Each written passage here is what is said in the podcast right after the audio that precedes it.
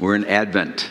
Advent means coming. It's a season before Christmas, so we're preparing for the coming of the celebration of Christmas, but also the coming of God's good realm that's trying to break in and fits and starts, and sometimes we resist it, and sometimes we welcome it. So that's what Advent's all about. This is the fourth Sunday in Advent with the candles. So Advent 1, that was. Uh, few weeks ago begins with uh, we've been focusing on Luke chapter 1 for our whole Advent season here. And it's a long chapter with lots of really good narrative stories. Advent begins with a priest named Zechariah um, getting notice in the temple. Uh, he has a, like a vision, angel appears to him that Elizabeth, his wife, in her old age, will bear a son to be called Yochanan. I'm impressing Lisa with my Jewish pronunciation of the term, um, or John for you um, goyim. And then Zechariah is stunned into being mute. He can't speak for nine months. So that's all Advent 1. Advent 2 is six months into Elizabeth's pregnancy. Word of another pregnancy is sent to a young woman in Galilee named Miriam, famous name in Jewish thought. He's, Miriam was the sister of Moses. Uh, Gentiles know her as Mary. Advent 3 Mary visits her cousin Elizabeth, they're related, you see, and busts out in this prophetic song worthy of one of the great prophets of old. And then Advent 4 is today, and that's our text the birth of John the Baptist. So we're primed uh, after today for the celebration of Christmas tomorrow. So um, let's just read the first half on our text here, and I'll suggest some underlines if you're underlining with me. When it was time for Elizabeth to have her baby, she gave birth to a son. Her neighbors and relatives heard that the Lord had shown her great mercy, and they shared her joy. You can underline that. They shared her joy. They is the most prominent group in this thing. They, the neighbors. Remember the neighbors, the villagers. This is all taking place in a village in the um, southern edge of the Judean hills. On the eighth day, they came to circumcise the child, as was customary, and they were going to name him. You might want to underline that. They were going to name him after his father Zechariah, but his mother, Elizabeth, spoke up and said, No, he's to be called John. They said to her, there's no one among our relatives who has that name. So there were customs of who to name and how, and they were violating that custom. And then they made signs to his father. Underline that, that's funny, to find out what he would like to name the child. He asked for a writing tablet, and to everyone's astonishment, he wrote, His name is John. Immediately, his, Zechariah's mouth was opened. Remember, he had been caused to be mute in that vision many months earlier, and his tongue set free, and he began to speak, praising God. All the neighbors were filled with awe, and throughout the hill country of Judea, people were talking about all these things. Everyone who heard this wondered about it, asking, When, what then is this child going to be? For the Lord's hand was with him. And then that whole second section on your sheet is essentially the Jewish version of everything's going to be all right. Uh, only it's uh, spoken as though everything is already all right in a kind of a prophetic mode of it's already happened and we're experiencing it, although everyone knows everything is far from being all right. And then the very last sentence gets us into who this child became. The child grew and became strong in spirit, and he lived in the wilderness until he appeared publicly to Israel. This is the John the Baptist we may be familiar with. So, the, picture this in this village in, in the hills of Judea. Um, all the neighbors in this small town, you know, they know exactly what's going on. And they, it seems like they just show up en masse on circumcision day, which is traditionally the eighth day, after the birth of the boy. It's called the bris in uh, you know Jewish uh, understanding now. Uh, one dad I know several years ago uh, is a big base, basketball fan, and he's hosting a bris in his house for his newborn kid. And when most of the guests have arrived, he announced when should we expect the ceremony to begin, and he said, "Tip off at 10, everyone," which I thought was hilarious. So, so there are, yeah, I know. there are actually uh, comedic elements to Luke's narration of Zechariah and Elizabeth. So you, you got to remember that these stories, before they were read and heard read, they were like first acted out in, in Israel and the surrounding areas. They were like, they were oral tradition before they were written tradition, and so they were told. And, you know, this is Middle Eastern culture, so the stories were like acted out. They were told with lots of gestures and kind of like half acting out as you're reading along. So, in that first Advent 1 reading that we had a few weeks ago, when Zechariah gets this news and this vision in the temple that his old wife Elizabeth is going to become pregnant, he's, he's struck mute. And then when he comes out, he comes out of the temple. Now, you only, he was a priest, and so there were so many priests in Israel that you, there was a rotation for when you could actually serve in the temple. You might serve in the temple like once every three or four or seven years. So his relatives would have been there for his honor of serving in the temple as a priest. He comes out and he's probably speaking to his fellow, um, you know, villagers, and he's reduced to telling this news about the angel visitation using hand motions. So, you know, for an angel, the hand motions, you, you, know, you can do the snow angel, there's all sorts of things you can do to gesticulate and indicate. But how does he tell that Elizabeth will get pregnant using hand motions? Um, let us not speculate at this time concerning that, but this would, this would have been part of like the telling of this story, would have been humorously conveyed probably. So nine months later, now we're Advent 4, our reading. The neighbors in this story, they're trying to communicate with the still mute Zechariah, notice by making signs. They're trying to make signs. He, he, he's mute, he's not deaf. but Zechariah has been making signs because he can't speak, and we tend to mirror one another just naturally. And so they're gesticulating and making signs as if he's deaf. It's, it's funny.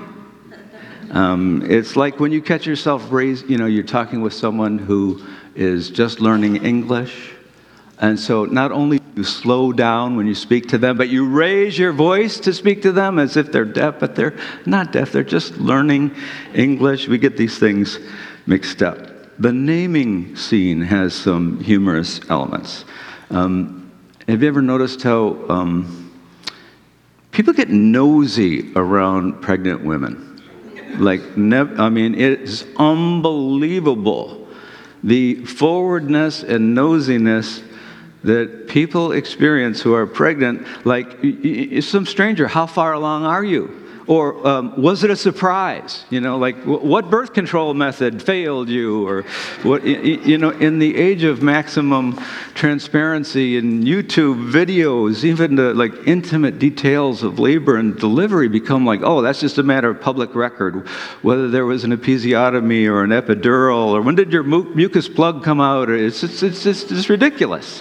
Um, here, the neighbors are in that same kind of, you know, this communal experience. So this is happening. They're all part of the story.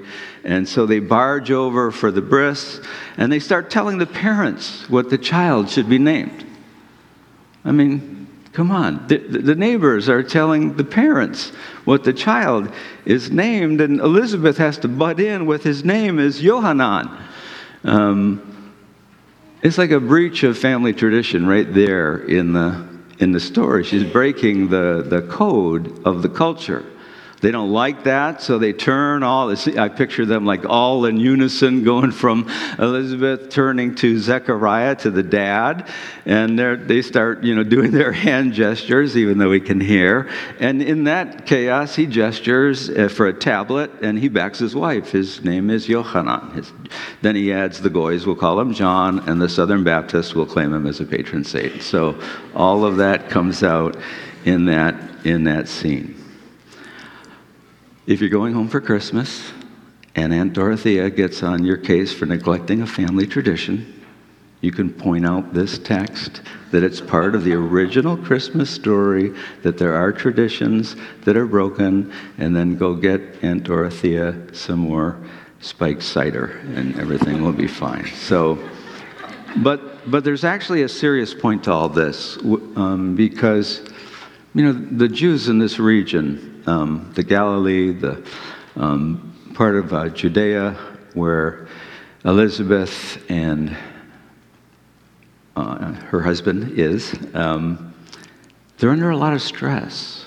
Um, everybody knows it. It's like they're under Roman occupation.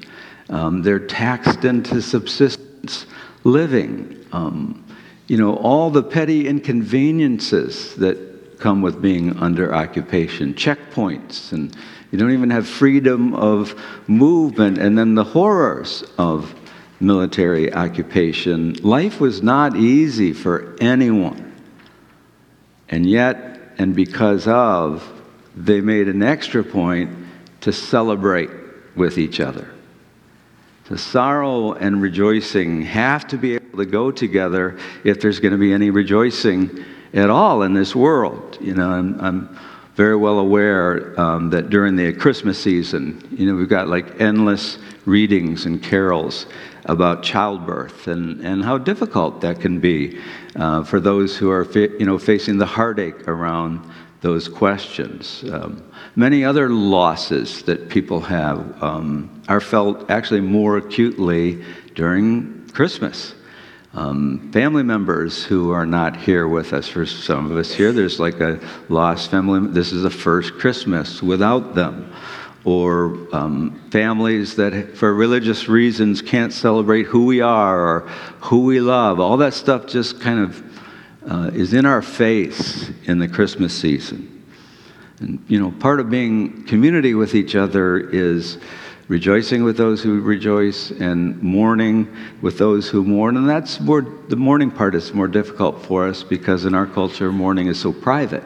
And so it takes extra wisdom for how to mourn with someone who's mourning. But all of that has to happen.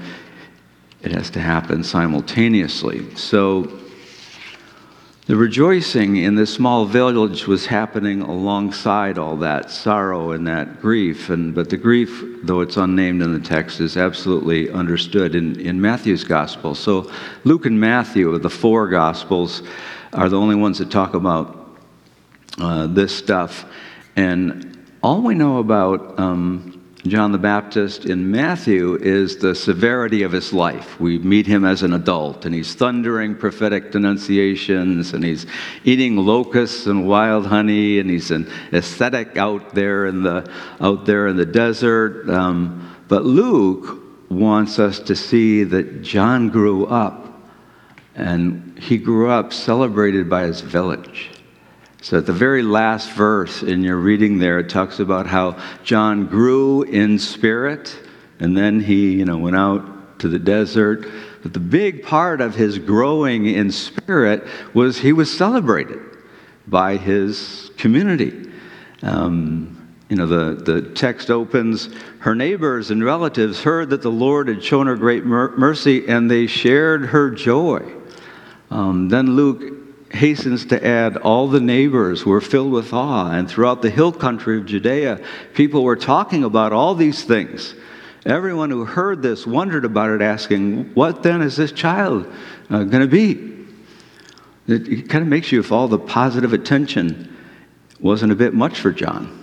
And uh, his move to the desert later in life was to get away from all the hype, you know, and the, and the speculation. What would it be like to grow up with this kind of expectation on you? But still, he grew up and he was celebrated, and that was part of his growing in spirit. That was part of his strength that helped him to uh, speak the way he did later in the desert, from the desert. So, you know, it really bothers me that um, many in our congregation are not celebrated as they ought to be when they go back home to their families on Christmas time. Um, you know, some of our, our brethren are at family day where they're getting a dose of that crazy making Christian love, you know, that says, Oh, I love you, honey, but I'm so disappointed uh, by your choices. You know, that sucks. That's horrible. That's, that's just bad. That should bother us all. You know, there, there's so much um, dysfunction in families, right? We live in an unjust world, and, and that's all leaks into our families. Um, And, and a result of that is that people who ought to be celebrated aren't celebrated, and that's a great sorrow. Um, you know, if that's your situation, um, throw yourself a party, you know, and invite only the people who will celebrate with you. Like, we've got to really work a little extra hard at celebrating each other. Um, and let's keep our eyes out for each other to mourn with those who mourn and rejoice with those who rejoice. This is really like critical for being a, a community together. And, and this is where I want to honor, I don't know if James and Jane have, uh, oh, there they are. Oh, they're sitting in the back. Um, why don't you just stand up just so people can take an eye? Yeah. Oh, go ahead and come up to the front and sit down in the front. And yeah, that's James. That's he's the rector of St. Clare. This rector means ruler, just in case you wanted to know. and Jane Waybrick is uh, James's wife. And um, right, and I follow her respectfully. Thank you. Um, so I want to I want to honor these two. Um, uh, they're our guests today, but you know they're really actually our hosts. Um, so my story of meeting James, I met him in 2003 at the uh, Interfaith Roundtable, uh, which is like an interfaith group that um, people from all sorts of different religious traditions meet once a month. And I happened to go to this one. It was the first one I went to, I think. And uh, James uh, reached out to me and he described himself to me. I was an evangelical at the time. He described himself as a liberal evangelical. And I thought, well, that sounds like fun. I'd like to get to know this guy. I wonder what that looks like. I don't think I've met one of these before. So he was uh, very cagey.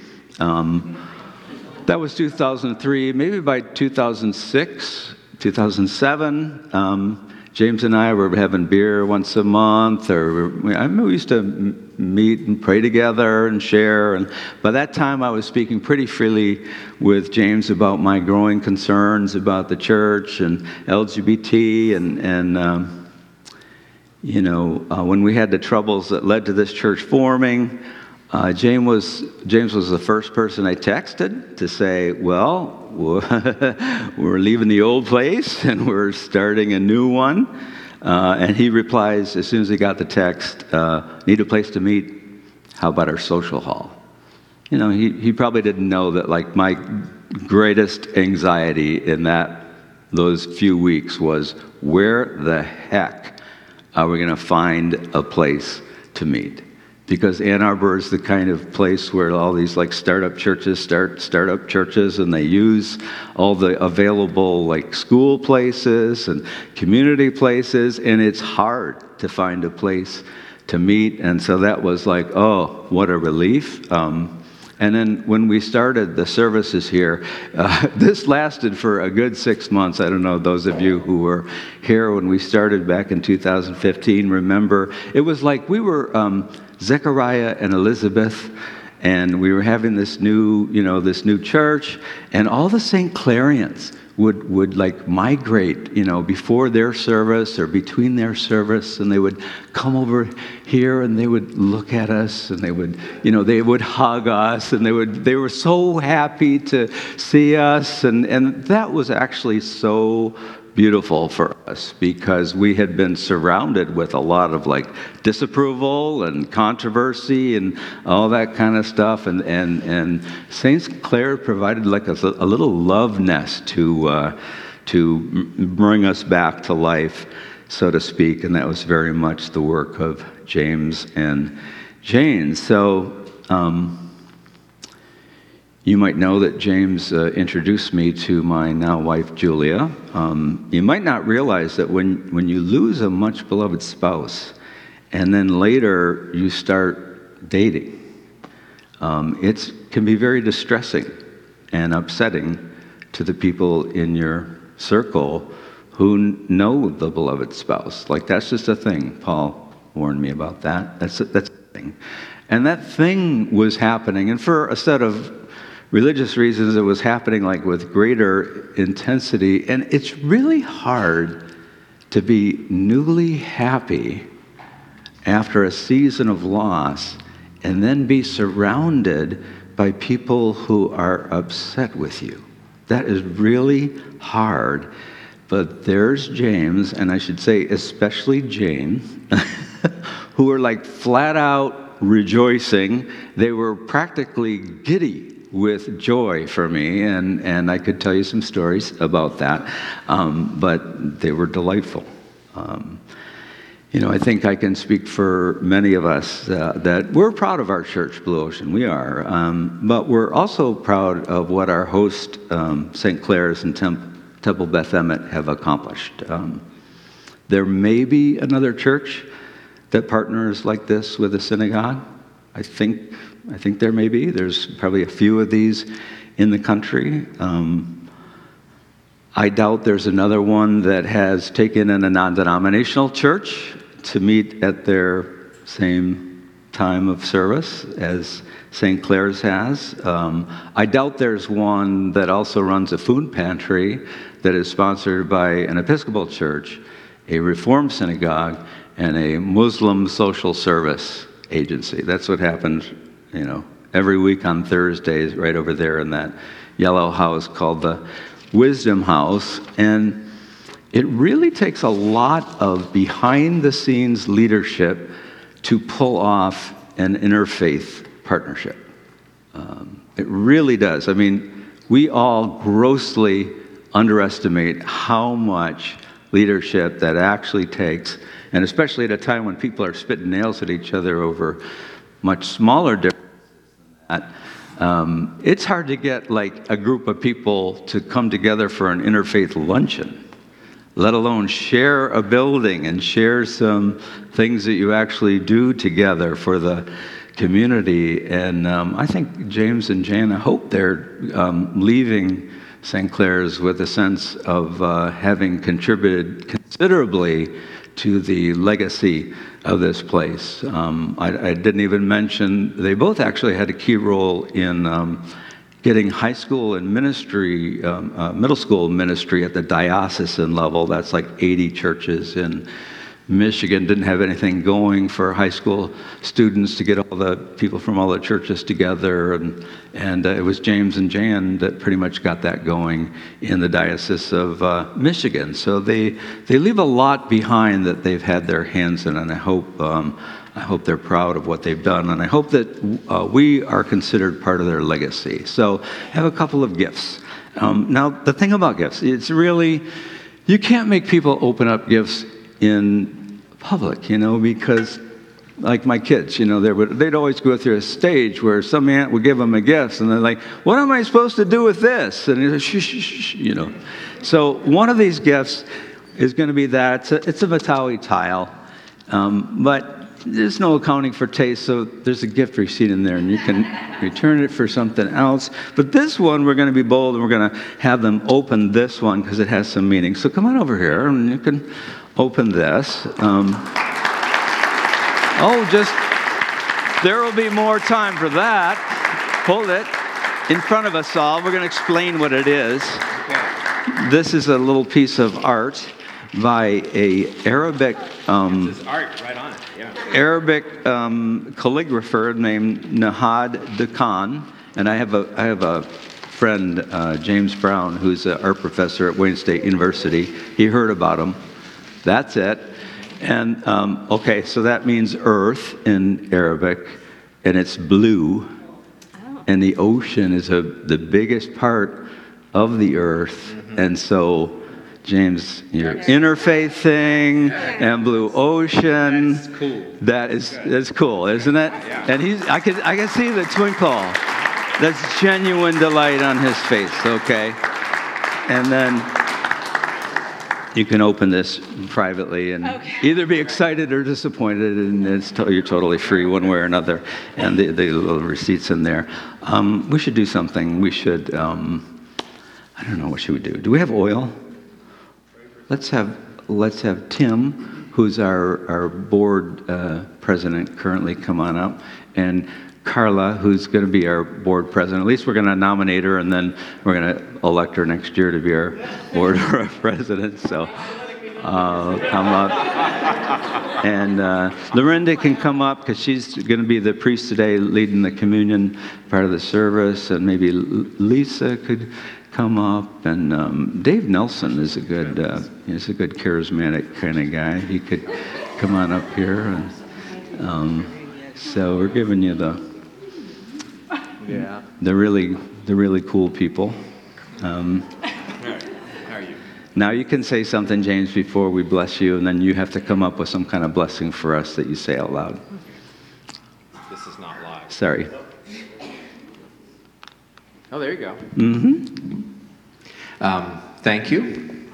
And um, we love you and are glad that you're here and doing what you're doing as followers of Jesus. And uh, it's, uh, it's been a blessing for me. And, um, you know, maybe after I've gone to Arizona someday, you can invite me back to preach, and that'd be fun. You know, Yeah, so, and. I could have an excuse to come back. Yeah. And. Um, I'm really going to miss uh, having beer with Ken, so I may invite him to Arizona some. So if you don't know where he is, maybe that'll be where it is. Right. And what else? What else should I say? Hmm? Well, I could say something. Yeah. I'm gonna try to say this without crying. Um, so I'm an Episcopalian, and the way you all worship is not actually how I would choose to worship. But I think that when I watch you all, which I've had the chance to do over the years, like you guys are totally where the kingdom of God is, and it's like really amazing to watch you as a congregation and the way that you be honest with who you are and who each other are and really love and support each other. So I always tell people to come here. Um, and I'm just really glad that I had the chance to kind of witness what you all are doing in the world, and it's really exciting. So I wanted to share that with you. Amen. Jane. All right. So um, let's go over here. Let's see. Uh, you guys uh, going to do the anointing here, Carla and Tim. You stand in front of them here. Yeah, a little, little, uh, you know, just uh, in the name of the Father, the Son, and the Holy Spirit. All right. Yep. Got some good on the forehead. Yep. We bless you. Amen. And Jane. We're not quite done yet, Ja- James. We bless you. and we just, um, we're so thankful um, for, for having friends and allies at such a critical period in our history. And um, I thank you for the sense of being knit together with them and um, serving together with them. We thank you for the honor of their friendship. Um, and we pray that um, they'd go off with a sense of having been blessed. And we pray that you would go before them and you'd meet them in Phoenix. And um, you're well acquainted with Phoenix and the surrounding area. And you know, you're well acquainted with all of their needs, uh, spoken and unspoken. And so we pray that you'd go in advance and that you would meet them when they arrive and they'd have a sense of um, coming to where you are and following you and being present with you and um, discovering the, um, the nest that you are preparing for them. We pray the Holy Spirit would rest on them for um, whatever purposes and plans um, are ahead of them, and they would be empowered to accomplish those there in the way that they've accomplished them here. And we send them off with our love and yours. Amen. Amen. Amen. Thank you. You're Thank welcome. Mhm. Okay.